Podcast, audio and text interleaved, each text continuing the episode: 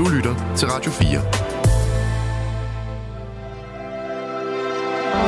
Du lytter til Portrætalbum. Din vært er Anders Bøtter.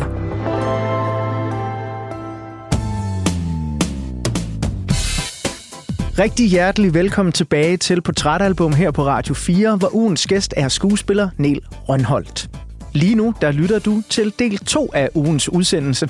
Og jeg siger jo det her hver uge, og det fortsætter jeg med, fordi det er vigtigt. Hvis du ikke har hørt del 1 endnu, så skal du lytte til den først. Du kan finde den der, hvor du finder alle dine andre podcasts, eller i Radio 4's dejlige app. Neil, hun har valgt Spice Girls debutalbum Spice fra 1996 som det album, der skal være med til at tegne et portræt af hende. Og lige om lidt, så vil jeg bladre op på den næste side af portrætalbummet, hvor der er et billede af året 1996, så vi ligesom kan finde ud af, hvad er det for en samtid, at Spice Girls lander i? Hvad er det for en samtid, øh, du er 12-13 år i, og det her, det rammer dig som et godstog. Men Niel, når du sådan ser tilbage på din barndom, den her kælder, du fortalte os om i del 1, du deler med din tvillingesøster, i midten af 90'erne, er det en tid, du sådan husker stærkt og godt, eller øh, er det sådan op i nullerne i din ungdom, der er stærkere minder, eller sådan? Hvordan står den for dig, den tid der? Den står faktisk rimelig klart, den tid for mig der i, i de sidste klasser der af, af folkeskolen, eller hvad man skal sige. Øhm, og, øh, og der er rigtig meget centreret omkring den der kælder der faktisk. Og hele sådan vi, altså, vi, det var en meget sådan lille, tæt øh, sådan følelse som lidt lokalsamfund, hvor at, øh, vi gik på skole lige rundt om hjørnet, og folk, alle vores venner boede lige rundt omkring på de omkringliggende villaveje, og... Øh, og det var, øh, det var en virkelig, jeg tænker virkelig tilbage på det faktisk, som en, som en rigtig god tid. Altså, det er jo også en tid, hvor der sker meget med en, og mm, det kan være en meget forvirrende tid, men jeg, jeg synes faktisk, at jeg et langt stykke hen ad vejen følte mig ret sådan på sikker grund, eller hvad man skal sige, i de år der. Lige om lidt, så skal vi høre uh, nummeret Who Do You Think You Are? Yes. Uh, og det var et af dem, som du fremhævede, da vi talte telefon sammen. Og jeg er jo altid nysgerrig på, når jeg skal møde nye mennesker her på Portrætalbum, om det er 12-13-årige Niel, der har valgt det nummer, eller om det er 39-årige Niel, der ser tilbage og tænker, det nummer der, det skal vi have med, fordi det er vigtigt. Nej, det er helt klart 12-13-årige Niel, der har valgt det der nummer der. Det vil jeg sige, jeg havde nok ikke valgt det faktisk, hvis jeg skal være helt ærlig som 39 okay. Ej, jeg synes, det er et mega fedt nummer, men, men, men, altså, når, men, men det er også fedt, fordi at jeg... Øhm, jeg har så mange gode minder omkring det nummer, altså, og jeg kunne, der var en dans, og der var alt muligt.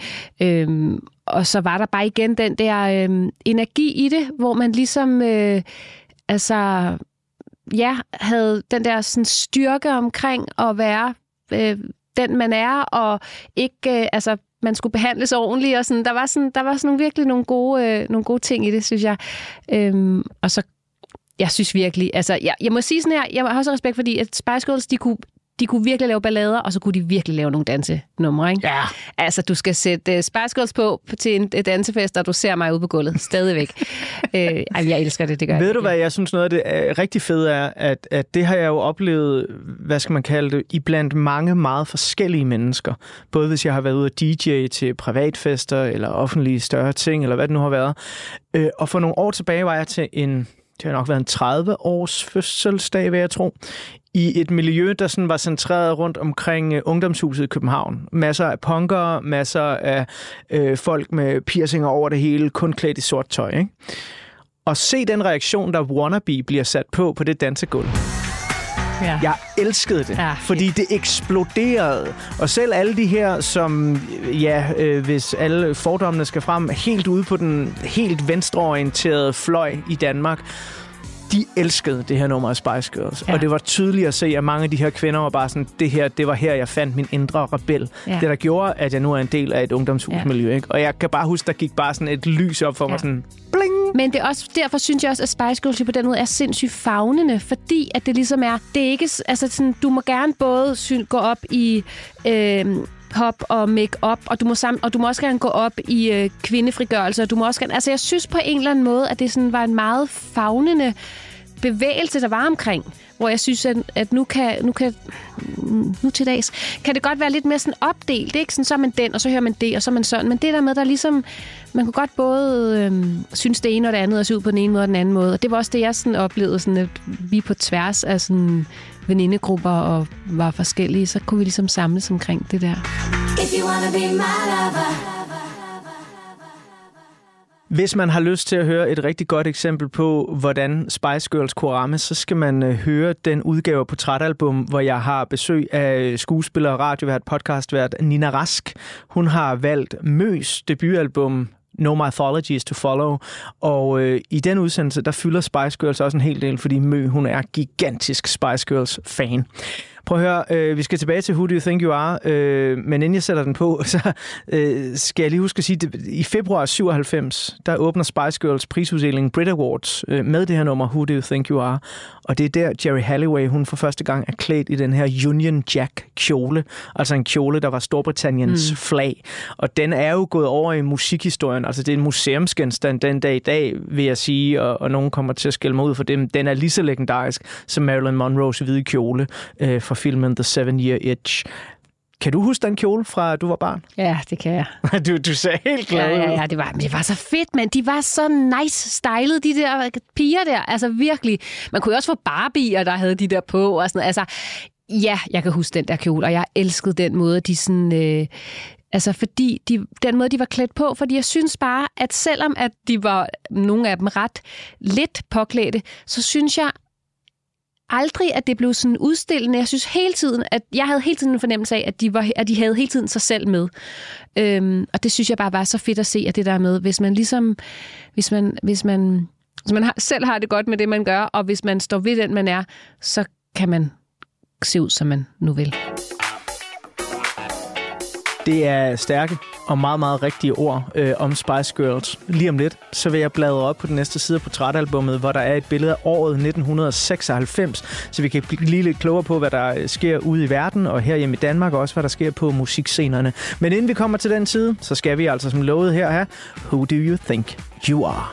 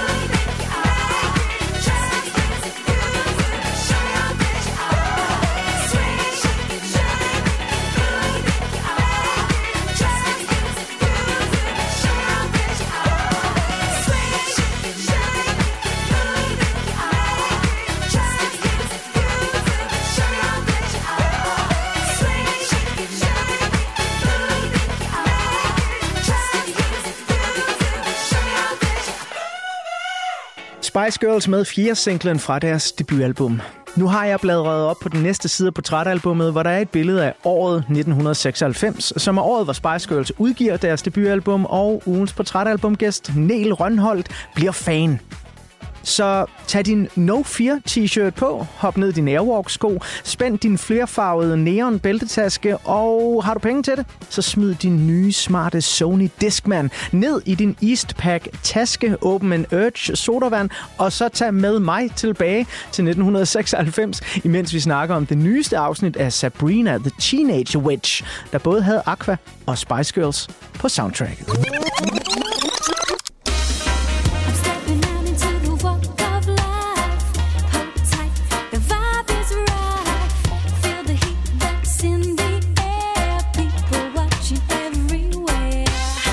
Der sker mange ting i 1996. Men hvis jeg skal prøve at holde portrættet af et meget begivenhedsrigt år lidt i børnehøjde og finde et par udvalgte overskrifter, som måske ramte en 12-13-årig, så bør jeg da i hvert fald nævne, at 1996 det er året, hvor foråret Dolly bliver født. Og Dolly, hun er ikke hvilket som helst får. Hun er nemlig verdens første får, skabt ved kloning af gener. Her name is Dolly. Seven months old, she may not be the monster imagined in a science fiction fantasy, yet the cuddly Finn Dorset lamb may represent a major landmark in the history of genetic engineering.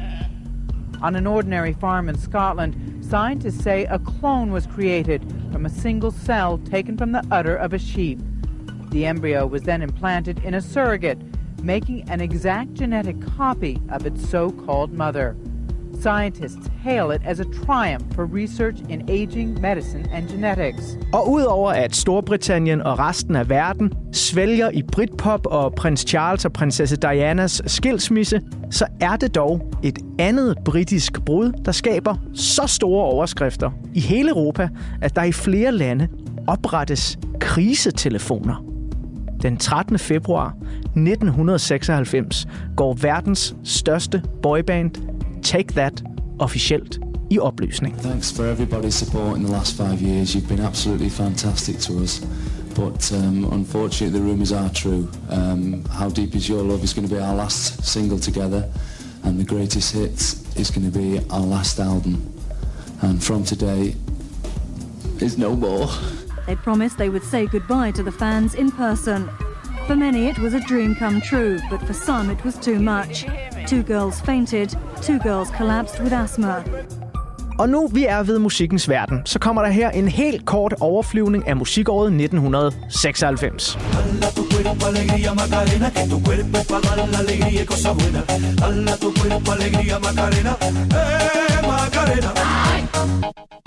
...1996 er, som du kan høre, et øh, både fjollet og seriøst musikår. Det er året, hvor rapperen Tupac Shakur bliver dræbt. Det er året, hvor Radiohead går i gang med at skrive sange til mesterværket OK Computer. Og det er året, hvor Oasis med 350.000 billetter solgt til deres koncerter ved Nepworth House lige viser, at den klassiske Britpop stadig står stærkt i Storbritannien. Today is gonna be the day that they're gonna throw it back to you. By now, you should have somehow realized what you gotta do. I don't believe that anybody feels the way I do about you now. Over på den anden side af Atlanten i USA, der vinder den bløde hiphop stort, da Fugees de udsender mesterværket The Score og får globale mainstream hits. Ready or not, here I come. You can't hide. Gonna find you and take it slowly. Ser man på, hvem der vinder danske Grammy-statuetter for musikåret 1996, så er det også tydeligt, at Danmark også er ramt af en ny og mere folkelig hiphop. Årets nye navn bliver nemlig Humleriderne, en amerikansk hiphopgruppe, som egentlig har eksisteret siden 1987, men først for alvor brød igennem, da de genudsendte deres debutalbum Jeg giver en omgang, hvis du giver to.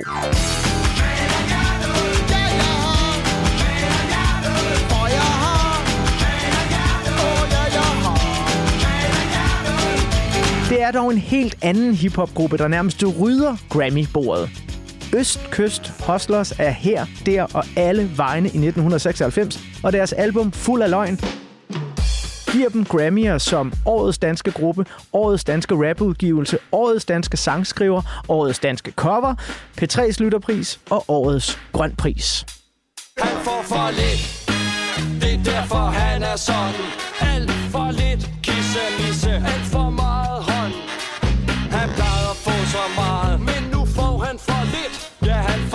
for Alt for lidt Det er da rigtig fedt Han får for lidt Og nu vi er ved det folkelige, så er det også i 1996, at hele Danmarks boksebamse Brian Nielsen bliver den første danske verdensmester i sværvægtsboksning. Og det er også året, hvor Bjarne Ries ved hjælp af doping snyder sig til sejr i Tour de France. Men det anede vi ikke noget om i de lykkelige 90'ere. Der hyldede vi ham bare som ørnen fra Herning. Bjarne Ries, verdens bedste cykelrytter, vendte hjem til en hyldest, som Danmark ikke har set magen til i årvis. Københavns Midtby var lammet af tusindvis begejstrede fans. Et kaos ikke set siden 1992, da landsholdet vandt Europamesterskabet i fodbold. Aldrig er en enkelt sportsmand blevet hyldet så massivt i Danmark. Også i biografens mørke er der masser at være stolt af som dansker i 1996.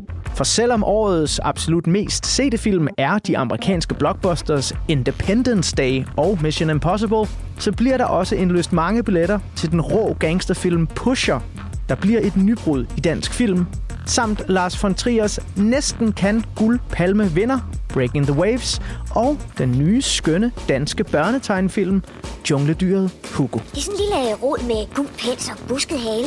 Så er det Hugo. Ja, han sidder fanget ude i et filmstudie. Vis mig vej. Okay, men så skal det gå hurtigt.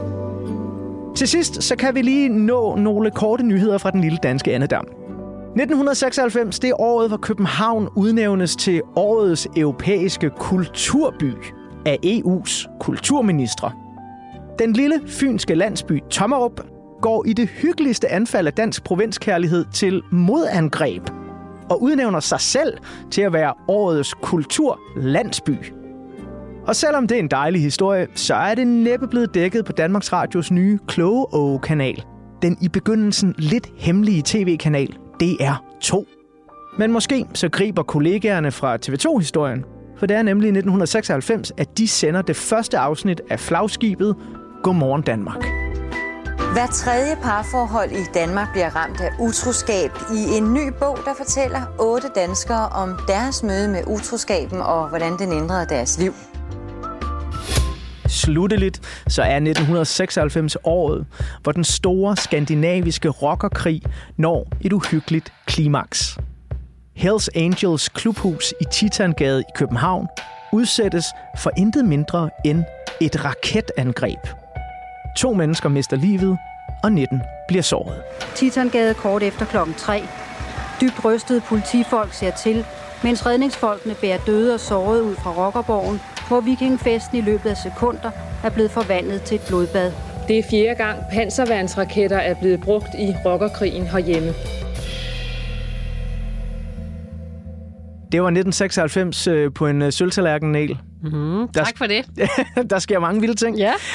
Øh, og det er jo altid spændende, når jeg har øh, besøg af skønne mennesker her på Trætalbum, som ja, kun var børn dengang, øh, at øh, alle de her ting skete. Fordi det er jo nok sådan udvalg, hvad man egentlig husker noget af. Ja. Men hvis vi starter sådan med musikken, altså nu bliver du vild med Spice Girls, mm. og du sagde i del 1, at musik det måske ikke var noget, du fulgte så meget med i, mm. indtil Spice Girls kom, og, og så blev det stort. Ikke? Men sådan noget som Take Opløsning, er det noget, der når ind på din barneretterhjerne? Ja, det kan jeg faktisk huske. Jeg kan huske, at jeg ser i fjernsynet, at Take That er gået i opløsning, og at jeg ser nogle, øh, nogle piger, nogle fans, der bare er fuld fuldstændig opløst.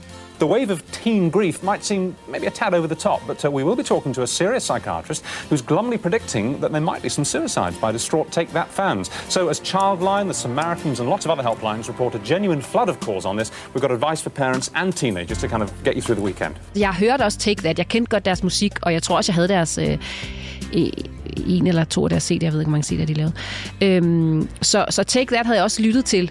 Og jeg kan også huske, at jeg tænkte sådan, gud, ej, altså, nå, ev. Altså, øh, da de sådan gik i opløsning, så jeg kan godt huske det der, og jeg kan huske hvor, altså, det var jo sindssygt. De der fans, det var fuldstændig sindssygt. Det var helt vanvittigt. Ja, det var altså, det. og, jeg, og jeg lyver ikke, når jeg siger, at der, der blev oprettet krisetelefoner. Jamen, der var jo nogen, der begik selvmord, Ja. og det var jo det, fuldstændig og det var derfor, at man også begyndte sådan... Altså i starten tror jeg, at man tog på det med sådan, ja ja, det, mm. det er Mhm. bare de, de unge og, og børnene, der lige flipper Ja, lidt. Ikke? Men ja. eftersom folk de begynder at lave selvskade og tage Ja. deres eget liv, så i forskellige lande, også her i Danmark, Ja. bliver der oprettet krisetelefoner. Ikke? Whatever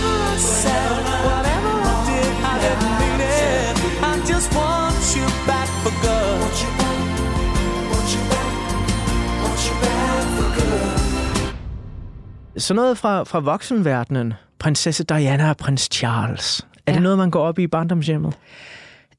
Nej, ikke specielt. Altså, øhm, nej, det er det faktisk ikke. Altså, jeg kan huske... Jeg, jeg, jeg tror først, at jeg faktisk rigtig sådan, øh, tænk, har et minde fra det, da, da hun ligesom øh, i det her trafik, den her Ja. trafikulykke. Det kan jeg ikke huske, hvornår. Det er 97, Ja, 97. Det kan jeg ja. huske, at der blev snakket om over i skolen. Det har jeg et minde fra. Ja. Men ellers er jeg ikke vokset op i en sådan speciel, øh, royal øh, familie. Nej. Hvad så med, øhm, det er jo altid interessant at spørge en skuespiller om, øh, minder fra biografen, når man er barn. Altså ja. i, i del 1, der ramsede jeg jo alle Disneys store hits op. Øh, Den lille havfru kommer til Danmark i 1990. Så Ja. har vi Skønheden og Udyret, ja. vi har Løvernes, Løvernes Konge var Ja. ja. et kæmpe, kæmpe hit, kan jeg huske. Hold nu op, den var, den var god. Var du ivrig biografgænger som barn, eller var det sådan Jo. mere, derhjemme på VHS? Ej, vi- jeg var en del, jeg gik en del i biografen faktisk. Og jeg kan huske, det har så også været lidt senere selvfølgelig, men hvor, du nævnte bare Titanic på et eller andet tidspunkt. Ja, Hvornår? ja. Altså, den så jeg flere gange. Jamen, det har nok været 97 også. Ja, Jeg tror, den er i gang ja. med at blive indspillet i ja, 96. altså, den var jeg inde og se, øh, jamen altså, og tre gange i biografen. Er det rigtigt? Eller sådan noget. Ja, ja, den var jeg fuldstændig besat af. Leonardo DiCaprio, Kate Winslet. Iceberg, right ahead! In a James Cameron film.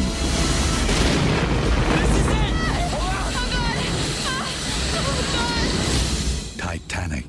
Øhm, men Leonardo DiCaprio i det hele taget var... Øhm, ham var jeg også ret vild med. Er det stadig, faktisk. Ja, jeg skulle lige så sige, fordi han er jo... Øh, der, ja, hvordan skal jeg formulere det her?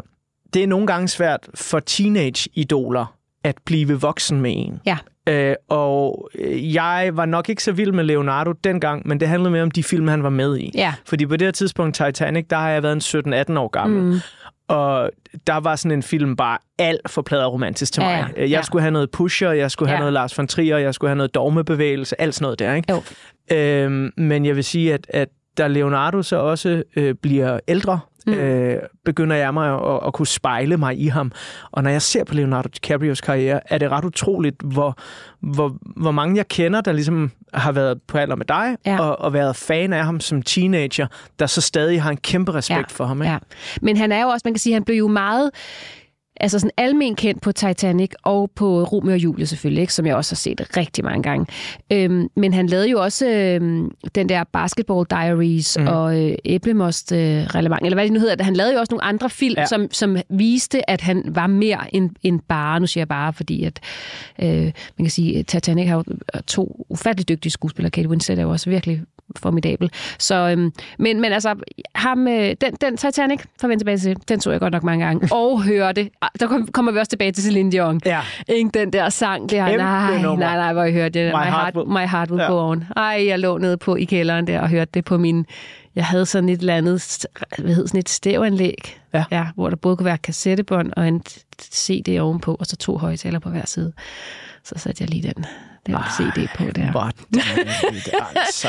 Det var godt, hvis man lige skulle have lidt ud, ikke? Hvis man, var, man kunne mærke, at man var lidt i dårlig humør, og det, man skulle have lidt afløb for noget, så kunne man bare sætte My Heart Will Go On på, og så kom tårerne af sig selv. Nå, lille Nel, altså, for fan. Jeg kan se der stå dernede.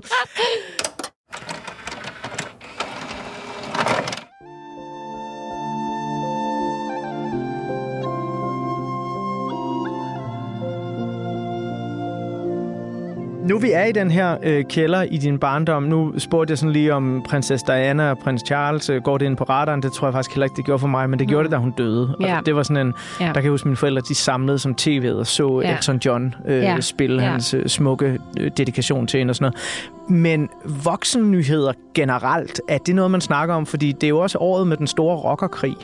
Og altså, der bliver skudt i gaderne i København. Der er fandme folk, der fyrer en raket ind i et hus. Ja. Ikke? Er det noget, som dine forældre sådan skærmer dig fra, og bare, det skal I dernede i kælderen slet ikke vide noget om? Eller husker du, at de voksne sådan snakker med børn og siger, at der sker det og det i verden? Jeg tror, vi blev skærmet ret meget, faktisk.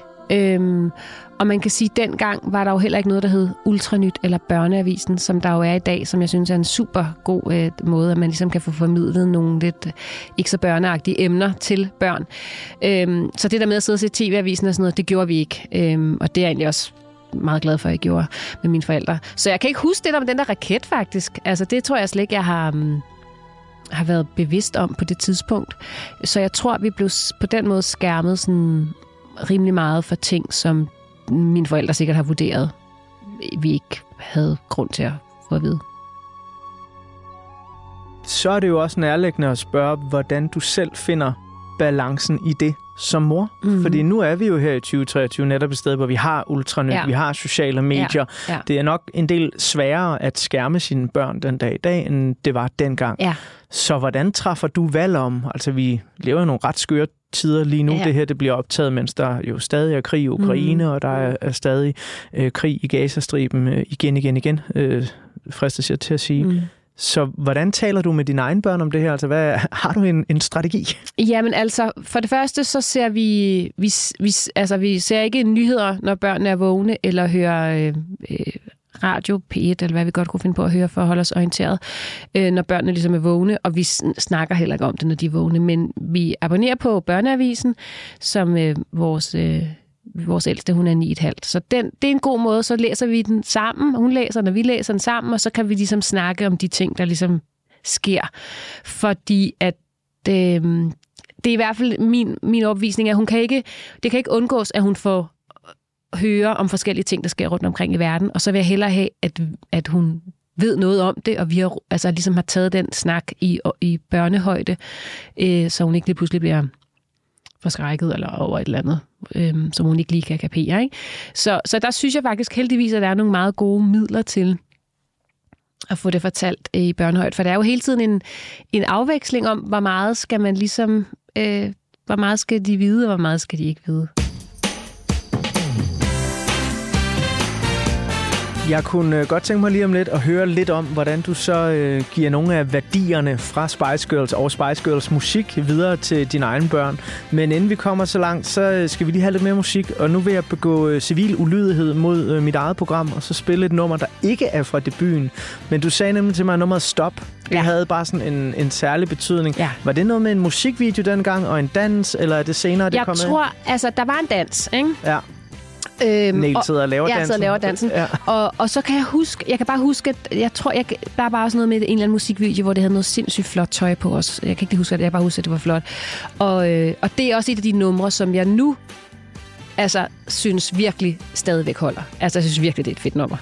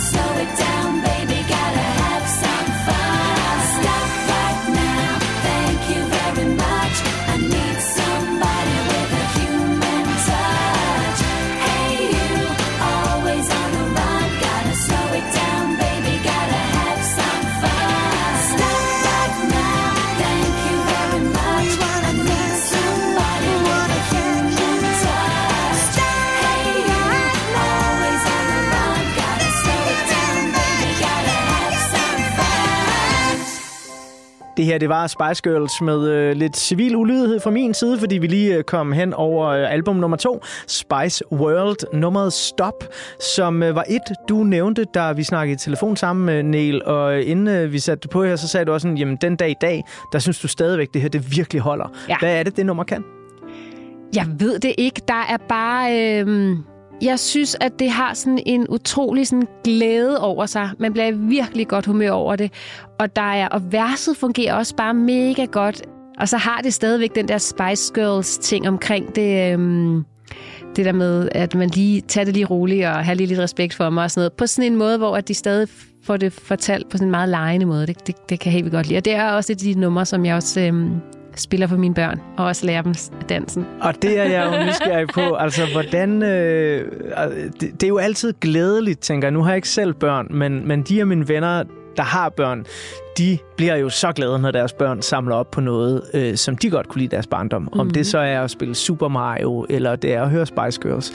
Hvordan øh, kommer Spice Girls ind i dine børns liv? Er, er det mor, der stopfodrer dem, eller Ja, hvad? det er et totalt bevidst valg om, at da min datter er omkring de fire år, så tænker jeg, nu er det ved at være på tide, at hun godt kan tage imod Spice Girls.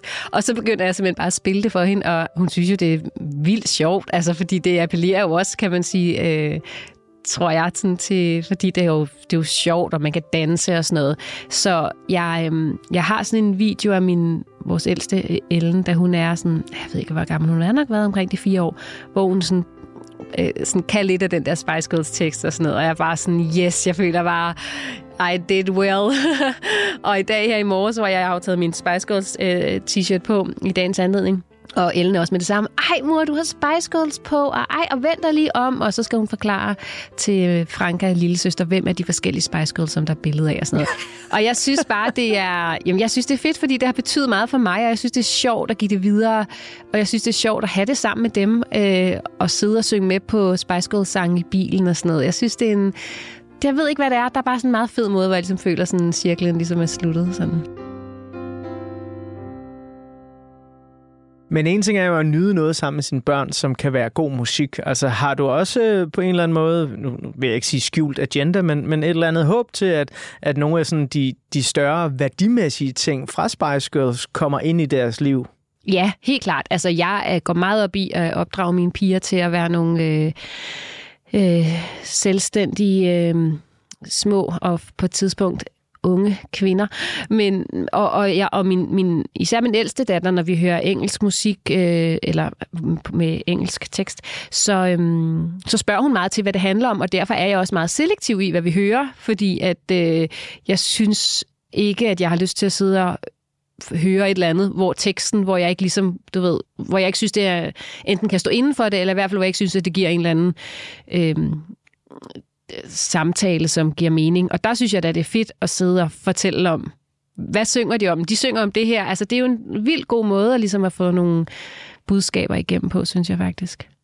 Jeg kunne godt tænke mig at bladre op på øh, en ny side af portrætalbummet, hvor øh, der er et billede af dig øh, her i øh, 2023. Vi står lige på tærsklen til 2024, mm. så det kan jo også være, at der er nogle lyttere, der hører det her i det helt nye år, 2024. Mm. Og Niel, det er året, hvor du fylder 40. Ja! Ja! Øh, du ser helt begejstret ud, det kan jeg jo godt lide. Hvordan, øh, hvordan har Niel Rønholdt det med at snart skulle forlade 30'erne? Øh, jamen, ved du hvad, det har jeg det faktisk helt fint med. Jeg har aldrig gået specielt meget op i alder. Jeg vil sige, lige da jeg blev 39 her i september, der synes jeg alligevel, det var sådan lidt vildt. Jeg tænkte, okay, det sidste, det er alligevel sidste fødselsdag i 30'erne og sådan noget. Det kom lidt bag på mig, at jeg gik op i det, fordi jeg har som sagt aldrig sådan gået så meget op i alder. Men omvendt så har jeg det også sådan, uden det skal lyde som sådan en øh, kliché eller sukkersødt, jeg er også bare enormt taknemmelig for, at få lov til at blive ældre og have et godt liv og være sund og rask og leve af det, jeg elsker og have en dejlig familie. Altså, jeg synes virkelig, at øhm, jeg prøver virkelig at omfavne det der. Jeg synes, der er heldigvis er der ved at ske en ændring i det. Jeg synes, en, en stor del af vores kultur har været sådan en form for at se ned på at blive ældre, især som kvinde. Og det er virkelig noget, som ligger mig på sinde, at, øh, at ikke falde i den, og tværtimod øh, blive ved med at, at modbevise, at, Øh, at man har sindssygt meget at byde ind med, og øh, altså, vi bliver jo ældre og ældre. Altså, jeg er jo Altså, det er jo det der med at være halvvejs i livet, det ændrer sig jo hele tiden, så der, er jo sådan, der ligger jo så mange ting foran. Og jeg føler bare, at jeg er et utroligt godt sted i mit liv, men også bare i mig selv. Øhm, jeg har det virkelig godt, og, og jeg hviler i mig selv, og så, så jeg glæder mig faktisk, jeg skal holde en stor fest, har jeg tænkt mig. Det er jo også det der, du taler om, synes jeg, en kæmpe videreførelse af noget af det, som Spice Girls stod for. Mm. Netop, at man, man hviler i sig selv, og den alder, man har. Ja. Altså, jeg, jeg bliver altid glad, når, når jeg ser Spice Girls i den her tid. Der er jo, jeg, jeg tror faktisk, det var så sent som i sommer, hvad sidder der rygter om, at nu ville der snart komme et nyt, og jeg tror ikke engang, de kaldte det Spice Girls, de kaldte bare, vi er sammen igen, og, og der kommer noget hemmeligt projekt. Mm, Mm. Og det har så åbenbart været så hemmeligt, at jeg ikke har kunne finde mere om det. Nej. Øh, Ja, så ja. det kan være, de laver en eller anden julesurprise, Ja, og ja. hvad ved jeg. De altså. udgiver endelig den der sang, du spillede først. Ja, det kan, det kan være, at, de, at den endelig kommer i salg. Ikke? Men, men når man så... Altså, fordi jeg må sige, jeg har det øh, meget ligesom dig. Jeg, jeg går mere op i, hvordan jeg egentlig har det, end, end hvor gammel jeg er. Mm. Men de gange, hvor jeg så har øh, rundet nogle af de der større skarpe, øh, har jeg bare noteret mig, at jeg har haft til fælles, sådan at, at både da jeg, da jeg kom øh, op i 20'erne, da jeg så kom op i 30'erne, og nu lige her for tre år siden, da jeg kom op i 40'erne, så er jeg meget klar til det. Ja. Fordi jeg havde som 39-årig svært ved at identificere mig med ham der Anders, der var 31. Mm. Jeg havde som 29-årig helt umuligt Mm. ved at identificere mig med ham der Anders på 21. Ja. Så jeg har sådan virkelig glædet mig til at mm, komme videre. Og det er jo rigtigt, som du siger, det, men det er jo også noget med at være der, hvor man er. Altså øh, at nyde der, hvor man er, i stedet for at hige efter det, der var, eller hele tiden hige efter det, der kommer. Så på en eller anden måde øve sig i at være til stede øh, der, hvor man er. Ja, og hvordan fanden gør man det? Jeg tror, at man, man, man prøver at formulere for sig selv, hvad er et godt liv for mig? Og så har man noget at navigere efter, for livet kan, hverdagen og livet kan godt løbe afsted med en, og lige pludselig så gik der fem år, og var man overhovedet i det job, man gerne ville have, og ville man overhovedet dit og den. Altså jeg, ved, jeg prøver faktisk at være meget sådan konkret formuleret omkring, hvad er det gode liv for mig? Og de beslutninger, jeg træffer, tæller de ind i den retning omkring det gode liv. Har du været steder på tidspunkter i dit liv, hvor du ikke var god nok til at følge det? Fordi nogle gange, så, altså man bliver jo bedre hele tiden, Ja, kan man ja, sige. ja. Ikke? Helt så bestemt. er der noget, du kan kigge tilbage på, for eksempel fra dine 30'er, hvor du sådan tænker, der lærte jeg lige, at, at den der vej skal jeg ikke, eller så hurtigt skal jeg ikke løbe, eller hvad det nu kan være. Jamen, jeg havde en periode øh, øh, for to-tre år siden, hvor at jeg havde alt for travlt på mit arbejde, øh, eller på, mit ar- på medarbejde, forskellige projekter. Og der, øh, der, der lærte jeg virkelig, okay, selvom jeg elsker mit arbejde, og selvom at jeg som skuespiller er man tit bare opdraget til, at du skal bare sige ja, og hvornår kommer der arbejde igen, og sådan noget, så vi, man pakker bare kalenderen. Øhm, så fandt jeg ud af, at det er ikke sådan, jeg vil leve mit liv. Jeg bliver nødt til at være mere selektiv omkring, hvad jeg for, hvad for noget arbejde jeg siger ja til, også fordi, at der bliver nødt til at være noget tid til mig selv og min familie. Øhm, så der, øhm, der, der, der træffede jeg nogle beslutninger der, som nok ikke talte så meget. Det talte ind i, hvad jeg troede var det gode liv, som var at arbejde og have succes og lave en masse ting og sådan noget. Men, øhm, men det er ikke kun det gode liv for mig. Det, det handler også rigtig meget om at øhm, ja, have, have tid. Altså tid omkring de ting, jeg laver. Tid omkring mine filmprojekter, tid omkring min familie, tid omkring mig selv. Så, så det, er sådan, det er meget det der med, så kan jeg også meget bedre dedikere mig til det, som jeg er i gang med, hvad end det arbejde eller privatliv, eller hvad det nu er. Men nogle gange så skal man jo også øh, løbe panden lige direkte ind i muren med 120 timer, før man finder ud af, øh, hvor bremsen sidder. Lige præcis. Prøv at høre, øh, hvis der er en ting, øh, jeg synes, øh, du i hvert fald skal beholde i dit liv, øh, uagtet hvor du skal hen af, så er det kærligheden til Spice Girls. Den forsvinder aldrig. Nej, vel? Og Nej. der, øh, nu har jeg begået civil ulydighed en gang. Jeg plejer at have sådan en egen intern regel med, at det gør du kun én Ej, gang. gør Ja. det igen. Ja, ikke? Jo, det vil Spice Girls have gjort. Ja, præcis. Ja. Så skal vi ikke høre Spice Up Your Life? Jo! fedt, fedt, fedt, fedt, fedt.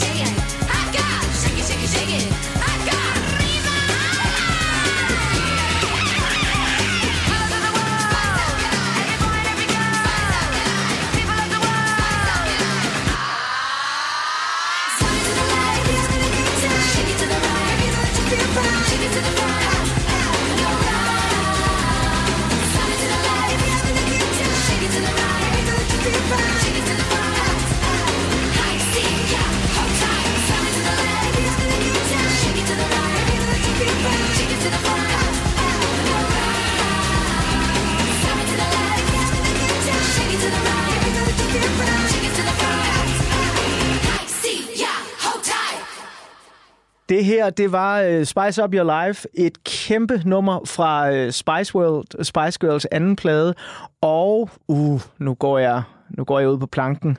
Måske min favorit med Spice Girls. Den er også fed. Ja, den er kæmpe fed, Den er ikke? fed. Og filmen, så du, har du set filmen? Øh, ja, men det var så nok på det tidspunkt, hvor jeg ikke skulle se den. Nej. Hvor jeg ikke var så glad Nej, for Spice okay. Girls. Nej, den var også for meget, men den var grineren. Ja. Jeg synes, den var grineren. du, har, har du sådan genset den? Nej, det har jeg faktisk ikke. Det tror jeg, jeg skal gøre. Ja, ja. Tag, prøv at høre. Juleprojekt med pigerne. Yes. Øh, Ej, det se, se. Spice Girls øh, Ja, ja, ja, store øh, øh, film der. Jeg er jo sikker på, at øh, der kommer til at være masser af spice i dit liv øh, fremover. Også, også på den anden side af de der 40, som du rammer i øh, type 24. Men hvis Nel nu skulle mærke efter i mausen, og sådan ligesom navigere efter, hvor lysterne ligger, sådan, hvor, hvor er du på vej hen i livet? Jeg tror, jeg er på vej hen et sted, hvor at, øhm, jeg føler faktisk, at jeg allerede er godt, øh, godt i gang med at, øhm, at stole meget på min mavefornemmelse. Den er heldigvis ret tydelig for mig. Og, øh, og navigere efter at øh, lave nogle gode projekter arbejdsmæssigt, og så også have øh, tid imellem mine projekter til at øh, være sammen med, øhm, med min familie og mine børn. Altså, de, øh, lige om lidt, så, øh, så bliver den ældste teenager, så kan det være, hun ikke gider at være så meget sammen med mig og sådan noget, ikke? Så jeg skal bare nyde, øh, nyde den tid, hvor de, øh, hvor de rigtig gerne vil være sammen med deres mor. Så, så der er det der med sådan balance, tror jeg lidt, jeg vil kalde det, øhm, og, øhm, og lave det, det arbejde, som jeg synes er, er rigtig fedt, og, øh, og så ellers Øh, og det er jo også enormt privilegeret at kunne det, men det er også noget, jeg har arbejdet hårdt for at nå hen til. Så det er også noget med måske at, øh, at give mig selv lidt lov til at nyde noget af det hårde benarbejde, som jeg har lagt i mine 30'er, som jeg så måske kan høste frugterne lidt for nu. Det er jo netop at, at høste frugterne. Mm. Jeg er usandsynligt privilegeret, at jeg uge efter uge får lov til at møde skønne mennesker som dig her i det her program på Radio 4. Og nogle gange så sidder jeg og tænker på, gud, hvor er jeg dog heldig. Og så tænker jeg også lidt på, hvor meget jeg egentlig har arbejdet, fra jeg var 29 til jeg var 39. Ja. Og så tænker jeg sådan lidt, det skulle godt være, du fortjener det her nu, gamle og, dreng. det, og det synes jeg er vigtigt at sige til sig selv også, fordi jeg kan også godt føle mig sådan, gud, og jeg, og jeg er enormt taknemmelig. Men jeg er også taknemmelig for, at jeg ligesom har, har knoklet, for det har jeg virkelig også. Du øh, nævnte for mig, inden vi tændte mikrofonerne, at øh, DR-serien Orkestret, mm. sæson 2, den, øh, jeg ved ikke helt, jeg kan ikke huske premieredatoen, men det kan godt være, det lige er i starten af 2024 eller slutningen af 2023, et eller andet.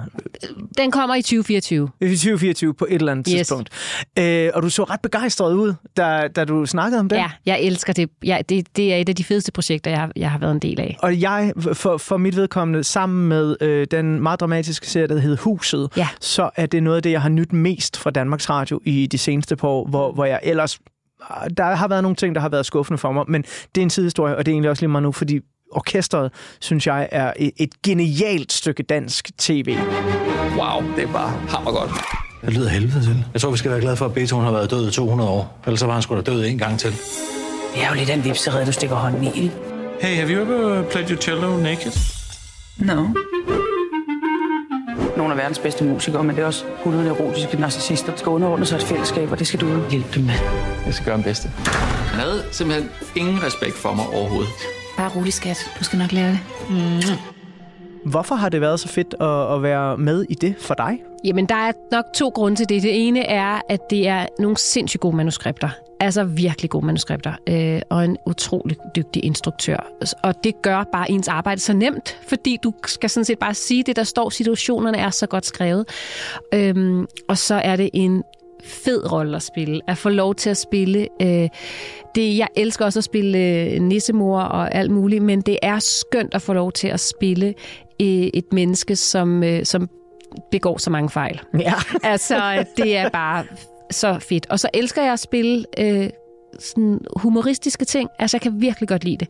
Jeg befinder mig rigtig godt, og det der er bare kombination af to ting, jeg elsker. En, en karakter, hvor man virkelig kan få lov til også at gå i dybden, og der er også nogle tunge emner på spil, samtidig med, at det er et komedieunivers.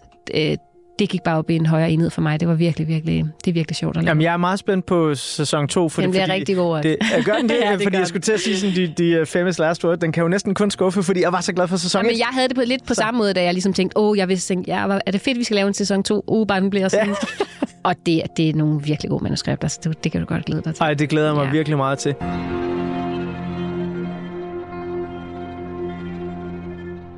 Nele, vi skal så småt til at øh, afrunde øh, den her udgave af Portrætalbum. Øhm, på tærsklen til et nyt år 2024.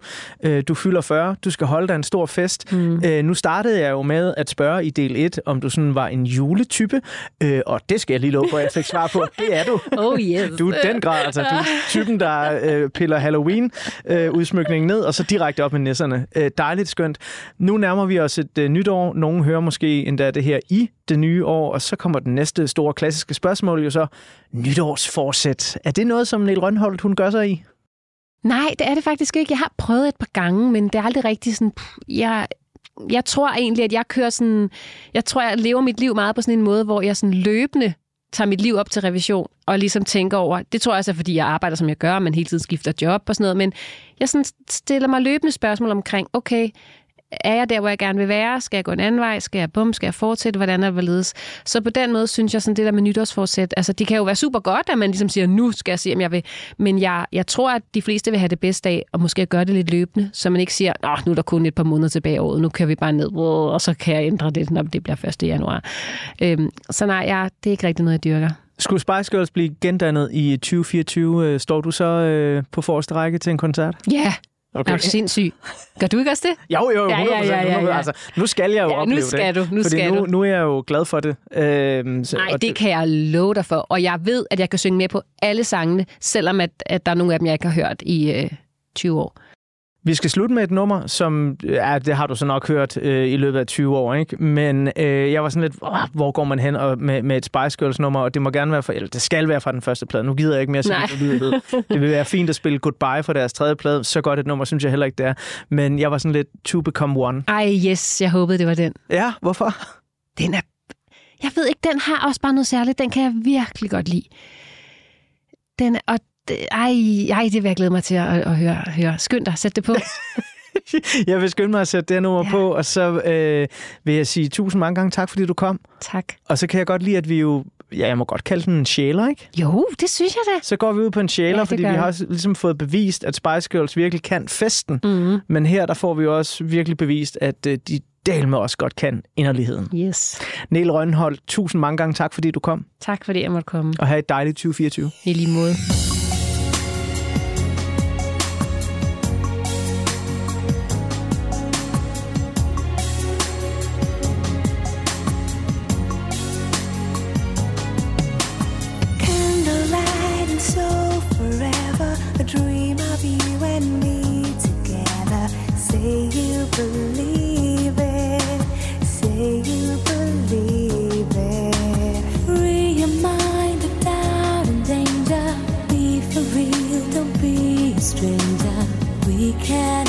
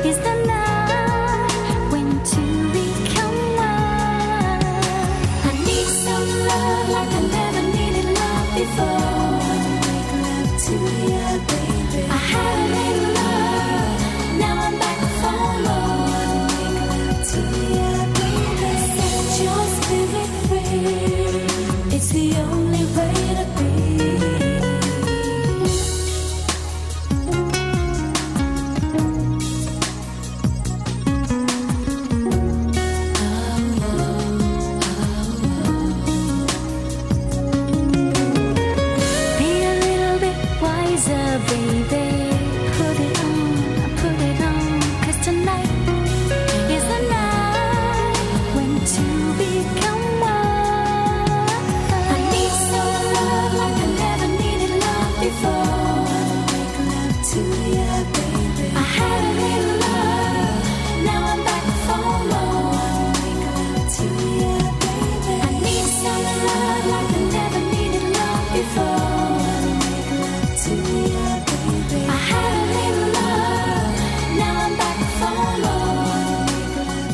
På portrætalbumets sidste side, der står der som altid, at portrætalbum er produceret af Tiny Media for Radio 4. Mit navn det er Anders Bøtter, og sammen med lyddesigner Emil Germod og redaktør Michelle Mølgaard Andersen, så vil jeg gerne sige mange gange tak, fordi du lyttede med. Der er flere portrætter fra programmet her, hver fredag kl. 17-19 på Radio 4, eller der, hvor du finder dine podcasts. Man har en død mand i badekar på et hotelværelse. Krimiland genåbner sagen om et mystisk dødsfald i toppen af tysk politik. Der er ikke nogen som helst sådan umiddelbare synlige indikationer i retning af, om han er blevet myrdet, eller om han er begået selvmord. Genstand for genstand gennemgår Christoffer Lind og Anders Oris hotelværelset for spor. Livet er påklædt. Barsel, han har skjorte og slips på. Hvis vi begynder med at fokusere på badekarret og på livet, så har han ikke sine sko på. Han har ikke nogen sko på. Lyt til Krimiland om Uwe Barschel i Radio 4's app, eller der, hvor du lytter til podcast. Radio 4. Det her, det, øh, det vil blive et mysterium. Ikke så forudsigeligt.